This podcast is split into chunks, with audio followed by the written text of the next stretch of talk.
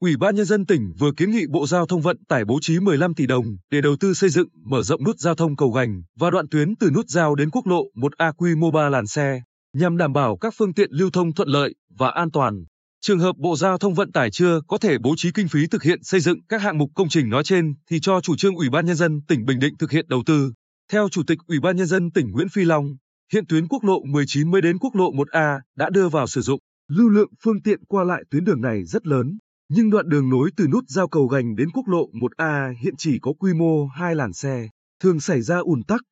tiềm ẩn nguy cơ mất an toàn giao thông, nên việc đầu tư nâng cấp mở rộng đoạn đường nói trên là rất cần thiết. Đồng thời, để đáp ứng yêu cầu phát triển du lịch của địa phương, Ủy ban Nhân dân tỉnh đã giao đơn vị chuyên môn nghiên cứu dự án kết nối giao thông từ nút giao cầu gành đến đường lên tháp bánh ít, để có cơ sở triển khai thực hiện dự án. Tỉnh đề nghị Bộ Giao thông Vận tải xem xét cho chủ trương bổ sung quy hoạch điểm đấu nối giao thông tại vị trí nói trên. Ủy ban Nhân dân tỉnh Bình Định cam kết thực hiện phương án đầu nối đảm bảo các yêu cầu về kỹ thuật và an toàn giao thông theo đúng quy định.